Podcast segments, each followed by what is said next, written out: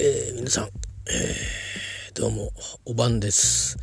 相当ね、遅い時間なんですよ。あの、あ今前に比べたら早いんですけど、えー、もうすっかりね、あとは寝るだけっていう状態に、え、私も体がなっておりまして、え、もう目が、まぶたがですね、くっつきそうな状況で、え、喋ってるんですけど、どうしても、えここで言っときたいことがありまして、えっと、明日はちょっと早いんですけどね、明日もね、とりあえず、マストじゃないんだけどね、とりあえずいないとな、みたいな。明日は代打で行くんですけど、えー、でもちょっと、なんだろう、現場でしかできないことも少しできるかな、午後にはできるかなと思って、それはちょっとドライブかけていこうかなとは思っています。今週の、まあ、必須のことは済ましてるんで、まあ、そんな感じ、えー、ですね。で、さて、私がですね、楽しみにしておりました。えー、ちょっとね、金曜日からだったんで、ちょっとチェックし忘れてるんで、随分経っちゃったんですけど、えー、私の大好きな女優さん、うん、まあ、お父さんがね、えー、フィル・コリンズさんで、まあ、フィルから、フィルからの流れではあるんですけど、まあ、まだ彼女が14歳とか、それぐらいの頃だったので、なんか接点も特になくてね、えー、で、まあ、ミラミラーって映画がね、ありまして、あの、白雪姫ですね。あの辺りからこう、日本でもよく知られるようになって、あと、あと1センチの恋とか、うん、なかなかこう、コミカルなのもですね、コミカルで、なんかこう、まあ、切実な、で愛があってみたいな、そういうキャラクターは結構いいですよね。で、他方で、あの、キアヌ・リーブスと、うん、共演した拒食症のあの女の子のドラマなんかもやってたりして、ちょっと途中まで見て止めちゃったんですけど、ね、そんなものとか、まあ、なぜかリリーの自伝を僕持ってるんですけど、まあ、彼女のその拒食症のその時の話とかも載ってるっていうんで、お父さんのフィルの自伝も持ってるんですけどね、音声ファイルも持ってるんですけどね、ミッジーと違ってまだ聞いたり読んだりしてないんですよね。で、これはちょっと手放さないで撮っておいて、老後の楽しみにしようかなと思ってるんですけど その頃にはもうリーも40ぐらいになってんじゃないかな。40超えてんじゃないかなっていう感じがするんですけど、きっと多分リーは美しいと思うので、えー、フィルはもう、よぼよぼのおじいちゃんになってそうだね。なんかね、えー、ジェネシスのあのヨーロッパツアーがあるっていう話だったんですけど、やっぱり COVID-19 が影響してますかね。ちょっと楽しみにしたんですけどね。とりあえず、えっ、ー、と、ネットフリックスで制作していて、なんかね、毎回のエピソードプロデュースがどうかわかんないですけど、1作目だけとりあえず見たんですよ。えっ、ー、と、シーズン1の、えー、エピソード1ですね。これを見ました。えっ、ー、と、まあ、このドラマのタイトルは、エミリー・イン・パリスってやつで、まあ、なんだろう、アメリカの映画であった、私よく見てないんですけど、セックス・アンド・シティみたいな、そういうようなタイプのストーリー展開みたいな感じなんですけど、まあ、何せ舞台はパリですから、えー、あのー、私もパリそんなに詳しくはないんですよ。あの、カタツムリ状のところ全部行ったかって言われると、非常に虫食いで行ってるんで、あれなんですけど、まあ、とにかく、まあ、どんな安宿に泊まっても、まあ、もし、あの、そんなに超高層のビルはモンパルナスタワー以外ないので、うーん、なんていうのかな。あのー、結構屋根がこうバーッと見渡せるんですよね、どこもね。で、パリの建物の屋根は僕は大好きで、えー、まあ今回もそういうシーンから始まるんですよね。あの、まあシカゴから、アメリカ人にシカゴから来て、で、まあ割とこう、荒黒なとこがあって、なんでフランス語喋んないんだみたいな。フランス語喋んないからなんか昼食にも誘われないみたいな 感じのところから始まっていくんですけど、まあ僕まるで30年前の私たちが初めてパリに行った時のような あの、礼具っぷりなんですが、あの、今現在のパリはそんなことは多分ないですよ。観光客に対してもないし、店、普通の店でもないから、ビジネスの場面でも多分そんなにフランス語喋んなかったからって言って見下しちゃうってことはないと思うんですけど、まあそこはドラマですから、えー、ある程度ちょっとまあ、あのーステレオタイプが入ってるんだと思うんですけどね、えー、エミリー・イン・パリス始まっております。えっと、とりあえずなんかね、ネットフリックスに上がってるのはシーズン1まで10作見えましたね、とりあえず、サムネイルが。うん、そこから先どんな展開になってるかちょっとわかんないんですけど、えー、まあ、あのー、まあもう完全にあのバイアスがかかってるんで、あの、もうビル、あのリリー・コリンズ、フリークなので えー、まあといっても、リリー・コリンズが出た映画全部見てるわけじゃないんですけどね、あ、こういう SF ものでしたのかとか、そういうことは知ってるんですけど、うん、あとは、うん、ハッピーエンドをかけるまでみたいな、ちょっとね、なんていうかな、親、親子が離婚しちゃって、違う、父親と母が離婚しちゃって、なんかその母親の方が条件よく暮らしてんのかな？で、まあ、なんかそういうわだかまりみたいなね、えー、のがありながら成長して作家になって、みたいなところで、で、まあ、成功して出版記念パーティーに、その、元母親っていうか、まあ、母親母親ですね、が来るんだけど、まあ、サインを、うん、してってこう、どう会話していいか分かんないみたいな間合いがあって、結構これね、ヨーロッパ映画っぽい重たい感じなんですよね。で、1センチの、あと1センチの声とは全く違っていて、で、今回のは、まあ、まず1足目しか、あの、ファーストストーリーしか見てないんですけど、あのー、ランコムのコマーシャルやってましたよね。あの、化粧品の。僕は化粧品知りませんけど、ランコムなんてエロで言ってますけど、分かったみたいに。で、このランコムのコマーシャルの時の、あの、ピンナップっていうか、写真とか、まあ、結構、あの、免税店なんかで見ることもあって、それは別に沖縄の空港でも見たことあるし、海外でもあるし、それからまあね、デパート、日本のデパート行けば、たまにあの、ペネロプ・クルスと、あとはリリー・コリンズと、あともう一人だかな、あの、出てて、まあ、で、確かリリー・コリンズはもう、その、あの、ラインナップから、えっ、ー、と、外れたようですけどね、去年の終わりでね。えー、確か、確かですよ。なんかそんなような映像を見た気がします。なんかランタンをね、空に飛ばしていくようなシーンがあって。それもパリでやってもらったんですよね。まあ合成かもしれないですけどね。えー、で、まあ、そういう、あの、あそこ明るいじゃないですか。化粧品のコマーシャルの、あの、あれって、その明るいやつは。で、暗いやつは暗暗いけど、コントラストが効いてたりするじゃないですか。あのー、まあでも基本的には化粧品のその自然な感じ自然な美しさみたいのを出すためにあのそういう風に映るようにね光をこう調節して、えー、撮るからまあああいうこう何て言うかなみずみずしさみたいな透明感みたいなのが表現される写真になるんですけどで今回の映像全体がパリの街ってすごい古いんですよ。行くとわかるんですけど、あの、部分部分中はすごい新しくなったりすることあるんですけど、基本的に古いですよ。ものが全部。うん。で古いんだけど、あの、ロンドンは最近ちょっと手入れて新しくしてきちゃってるんで、どんどんぶっ壊して新しくしてきてるんで、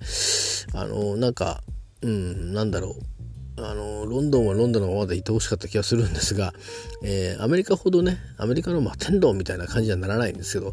えー、まあまあ、なんか虎ノ門あたりぐらいな感じの 状況に部分部分になってるんですよね。まあもちろんあの、アイロードックスがあるあたりのウォーターフロントは、まあ、あのー、もうちょっと、あの、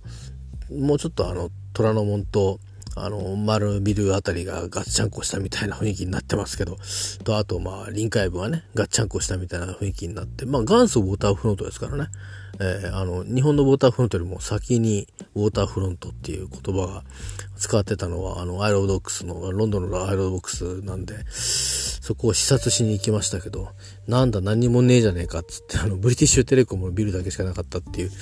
えー、オチがついたんですけどね、何しに来たんだろうねっつって、おしっこして帰ろうねって言って公衆トイレに入って、えー、たりなんかしておりましたけど、で、仕方ないんでね、あの、地下道を歩いて、あの、グリーン人の側に出て、でももう夜だから、グリーン寺天文台まで行かないで、目の前なのに。で、しかもその頃ってみたいになんか Google マップとか調べてないから、ガイドブックであらかじめ調べてなかったらどこ行ったらいいかいまいちよくわかんなくて。でも夕方でね、冬場だったんで早いんですよ。だからしょうがないから帰るか、つって帰ったっていう、えー、ことがありましたけどもね。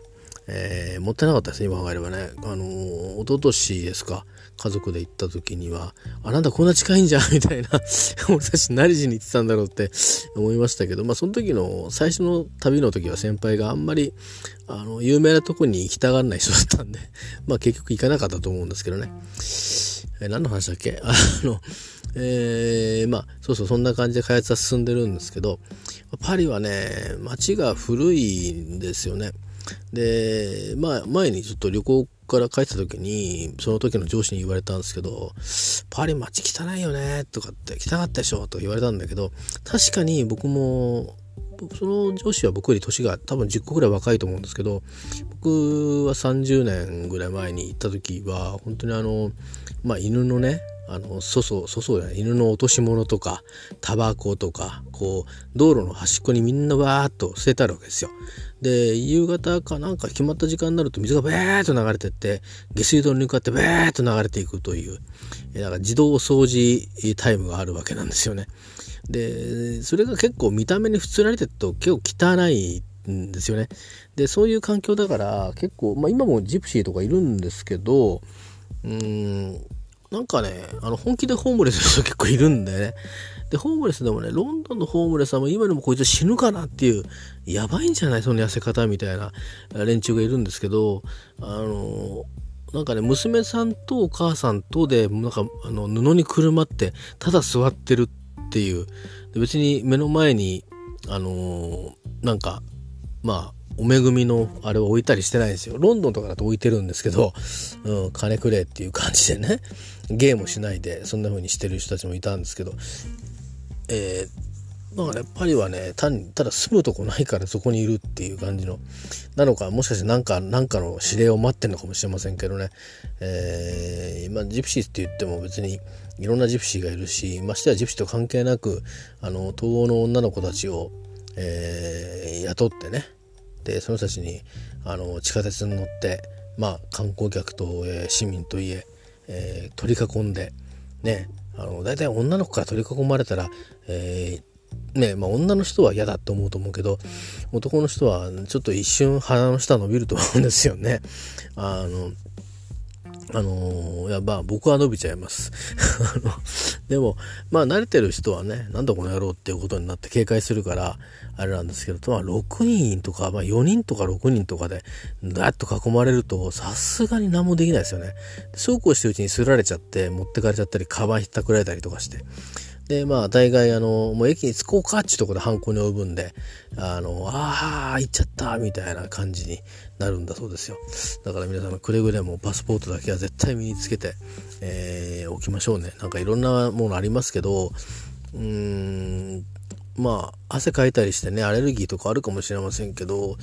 腰に巻くタイプも悪くないと思います。えー、悪くないと思いますけど、僕おすすめは、もうね、あれですよ。あの、お守りのように 首から下げる。うん、これにつきます。ただ、女性の場合はね、ファッションとの兼ね合いで、必ずしもあの、襟付きの、なんかこう、ね、なんていうか、胸元がやっぱ男と違って胸元開けるじゃないですか。で、男の場合は開けてももうあるところは結構隠れるんだけど、女性の場合はどうしてもこう、まあ見せるファッションなのでね、うん、そういう意味で、あの、必ずしも私の今言ってる方法がベストじゃないかもしれないけど、腹巻き式のやつだけだと、あの、ちょっとね、曲がったりとかすると、うん、どうかな、IC チップいっちゃったら嫌だなっていう気持ちをするし、それからその腹巻きみたいなのがポロって何かの拍子にトイレとかで落としちゃったりとか、そういう素朴なあれもあるんでね。で、ポーチはポーチごと破られたらおしまいだし、うん、あの、いろいろいろんな方法があると思うんで、まあ、新しい tips がたくさん日夜開発されていくと思うんでね、いたちごっこですから、気をつけていただきたいと思うんですが、まあ、話を戻しまして、えー、パリはまあ古いんですけど、街並みは。古いけどね、なんかね、古いなりに磨かれてる感じがあるんだよね。なんか、あのー、例えばほら、歴史的建造物って黒光りとかしてるじゃないですか、なんか。とか、ずっと磨いてるから、古いんだけど、ね、なんか輝きあったりとか。で、パリの街並みは、まあ、古いとかほんと古いままなんだけど、その古いままがいいみたいな。なぜかっていうと、そこで商いしてる人たちの店の佇まいとか、その人たちの、まあ、ごくごく自然なんだけど、うん、そういう感じとかあるいはまあカフェみたいなとこだとねあのちょっと華やぎもありますし賑やかな感じもあるんだけどまあそこで、まあ、給仕してくれる人たちは、まあ、プライドを持って給仕するからまあねそれなりにこうチップも外さなきゃ弾まなきゃいけないみたいな。で5つあのねコーヒーな飲みながらあるいはなんかまあ遅い朝食を食べながらまあ歩いてる人を見あの歩いてる人が見られみたいなそういうこう何ていうのかなパブリックを感じるような、まあ、あの常にこうパブリックと対峙してるような感じがあって、まあ、暮らしたことがないし仕事したことがないんでそれ以上のことは語れないんですけど、まあ、非常にこう舞台設定としては面白いですよね。それから案外そのファッションなんかで言うとロンドンあたりは結構最近は昔はそうでもなかったんだけどそれこそあのダイアナさんの世代とかねうん、まあそんなことはなかったんだけどそれこそ本当にあのまあジャンパー、まあ、こっちでいうセーターですね、えー、そういうのを着てみたいな感じのね人も普通にたくさんいたんですけど今は結構ねあの皆さんおしゃれな格好されてますよね。だいぶ変わってますよロンドンは本当に。うんまあもイギリス全土変わったんじゃないかなって気はしますけど、えー、でパリはどうかというと意外とねこれがそのあれだけのファッションの国なのにえっ、と色彩的にはね意外とあのうんその部分によってはもう明らかに色のマジックがあるんだけどあのー、人はねそんなになんていうのかなこう色でが色と色色柄みたいのでごちゃごちゃと主張するってことはあんましないですね。なんかその質感とかあの色のトーンでそのその人の個性をこうあの引き立たせるようなまあもちろん顔と色とのあのバランスもあったりしますけどそんな感じですよね。でまあ男性はちょっとあんまよく覚えてないんですけどあのでもまあ少なくともどうなんですかねなんか少し着崩した感じでスーツ類着てる方が多いような気がしましたね。あの見てる分には。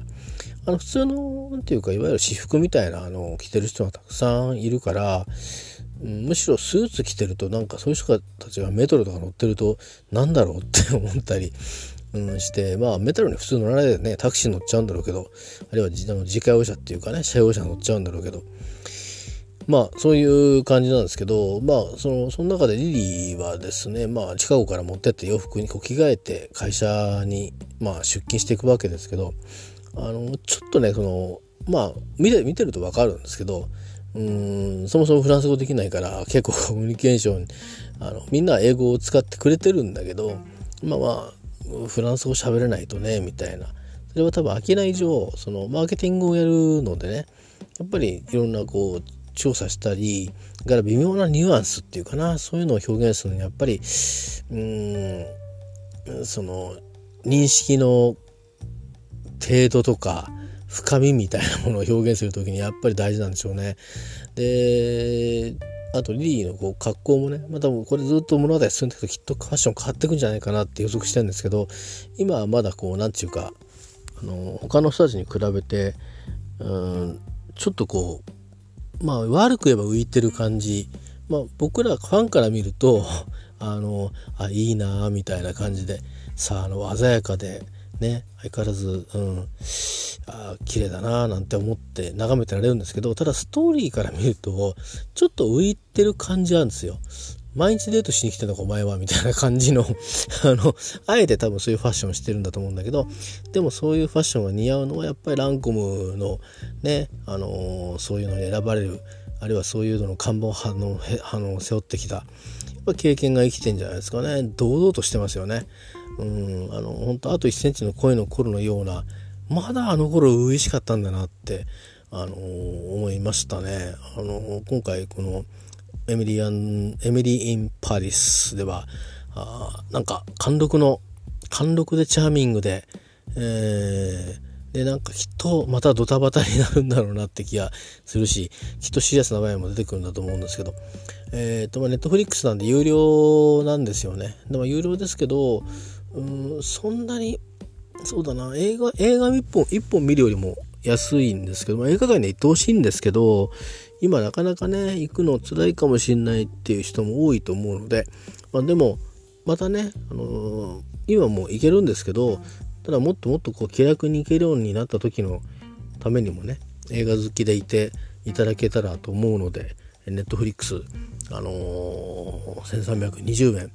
うんまあ環境によると思いますしあの契約の仕方によっていろいろ違うんだと思いますよ。あの1年間契約して安くなったりとかあると思うんですけど僕はあの大体一月ごとに一月見ないで解約しちゃうみたいなこと多いので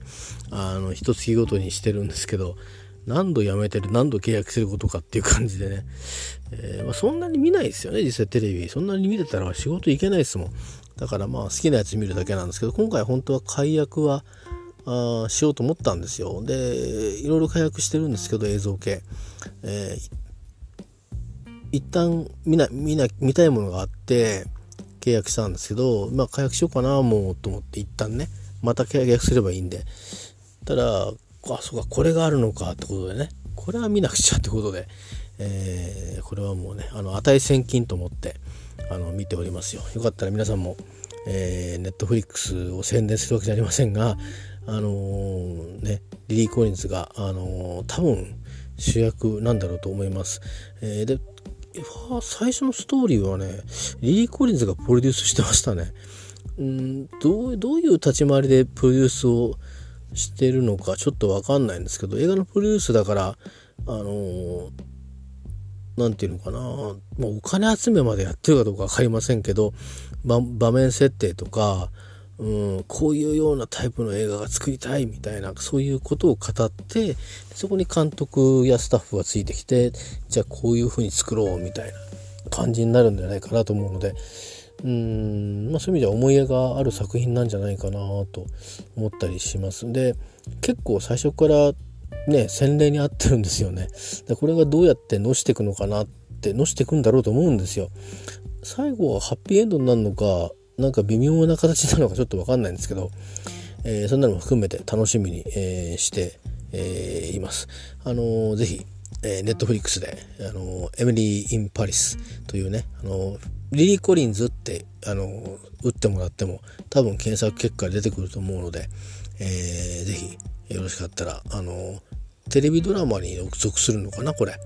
えー、ご覧になって、えー、見て、えー、ください。えー、あまあ、あとまあ男性女性限らず、あのー、まあ、リリー・コリンズですね、あのー、そうだな。えっ、とうんまあなんか典型的なアメリカ人女性を想像されるとちょっと違うかもしれないです。いろいろんな意味で。だけどまあもともとイギリス人なのでで育ちがアメリカっていう形なのでなんですけどうんだけどあのーそうだな。あのとってもチャーミングな、あの人なので、えー、会ったこともないですけどそのファンの目から見てチャーミングな方だなと毎回見るたびに思うんですよね。うん、まあフィルフィルの若い頃も大変ねなんか可愛らしい男の子だったからやっぱりね奥さんの血も入ってるんでしょうけどその,、ね、その当時の奥さんですね。今の奥さんと違いますけど、えー、でもまあ多分結構結構な確率でフィルのあの特徴を遺伝しているような、えー、気がするのであのなんとなく僕はなんか親父さんの顔を最近見るとうわなんか随分老いちゃったなっていう気がすることが多くてなんか別人のような気がしてきてるんですけどあのリリー・コリンズのねあのお姿を拝見するとあのなんかちょっとこうあほっとします。えー、まあなんかねいろいろ、うん、行き詰まる感じもなくもないねあの日々があの人によって多少違いはあると思うんですけど続いていきますけどまあ別にリリコのリリコニズのあのー、ねあのリエミリー・イン・パリスに限らずあのー、何か、ね、映像とかあのー、まあ舞台を中継したりとかっていうのもね、あの、あったりするし、まあもちろん行ける方は、あのお運びいただければいいと思うんですけど、まあ僕みたいにいろいろ制約があって出れない、えー、人もね、まあ日本のものばかりではないけど、うん、いろんな形で、え楽しめればあいいんじゃないかなと、えー、思いますんであのー、ちょっとねチェックしてみてくださいまずね。多分 YouTube とか YouTube とかにも多分あのトレーラーとかが出てると思うんでちょっと見たくなるようなあのそういう仕上がりになってますし映像がすごく綺麗ですね。とにかくパリの街並みはあのまあもちろん森も結構あるんですけどイギリスみたいにあのど真ん中にグリーンのエリアがドーンとあるとかあっちこっちにグリーンのエリアがあるっていうことではなくて結構いろんなところにこう集中的にグリーンがボーンとあるって感じなみたいなんですよね。僕もそんなにあのグリーンのエリアはちょっと危ないから歩いてないんですけどえー、危ないと思ったので。でも一つ運河があるところは平和に歩けたみたいだったんでね。行けばよかったんですけど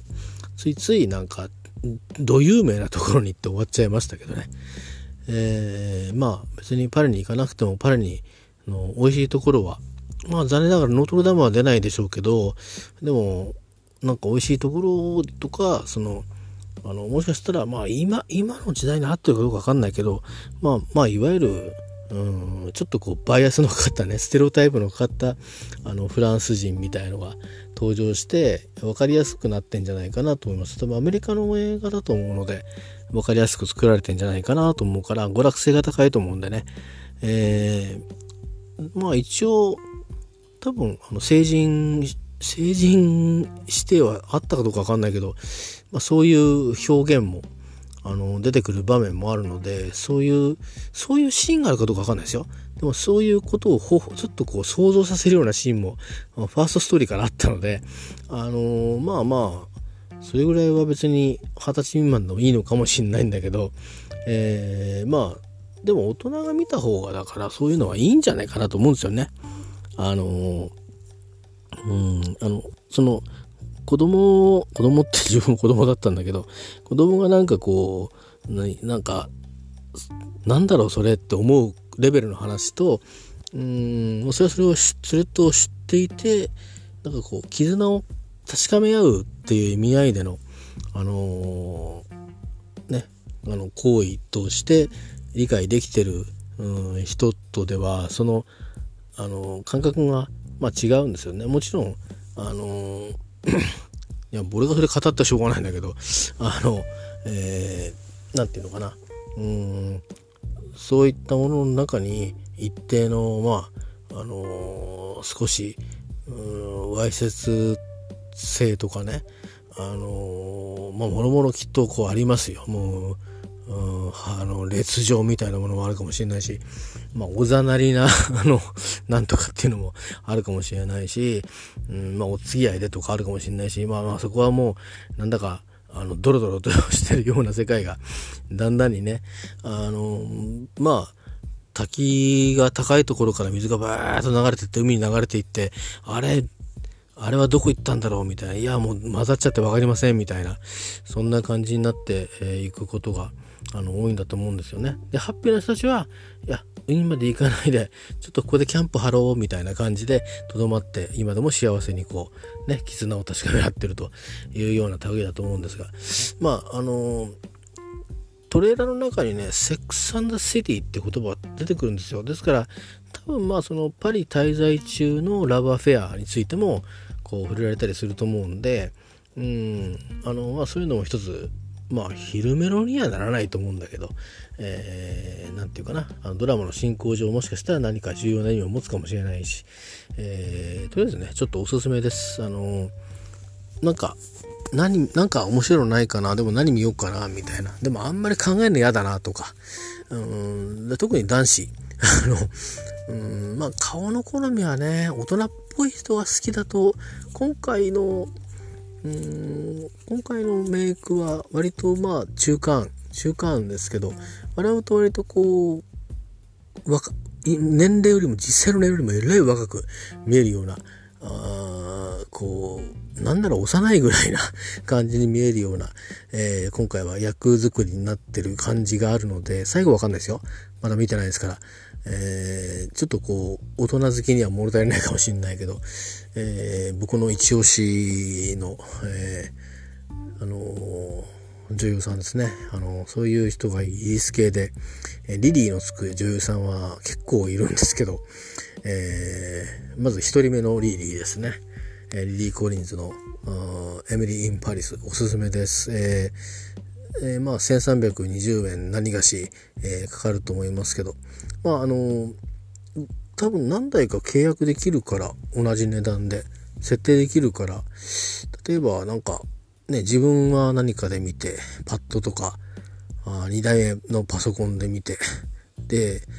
もう1台はあのー、ねあの家族が何かあの古典的な映画なんかも多分入ってると思うんで時々配信終了しちゃうんですけど、えー、あとはまあ、あの、こ、そこっちにはないっていうシリーズもありますからね。あの、24とかあの手のやつは、フールの方にありますから、えー、まあ、いろいろ選んでもらって、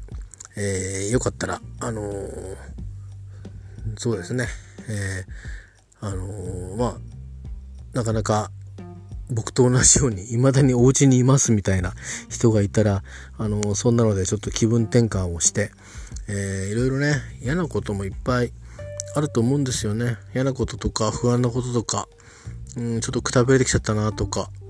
あのー、今はいいけど、これ永遠に続くのかなって、つまりその、うん、もう、ね、在宅勤務とかしない、じゃあ全員出社して仕事があるのかな、あるいは仕事を作る、うん、人が、まあ、頑張って仕事を持ってきてくれるのかな、あるいは自分たちも一緒に仕事取り行くのかなとか、まあ、そういった、あの、不安っていうのがやっぱついて回ると思うんですよ。あの、これからね、あの、今なんとなく、えっと、感染者の数が一瞬ちょっとまあ月曜日ってこともあったんで低く、え見えていますけど、まあ、いずれにしても今下がっても、もう一回、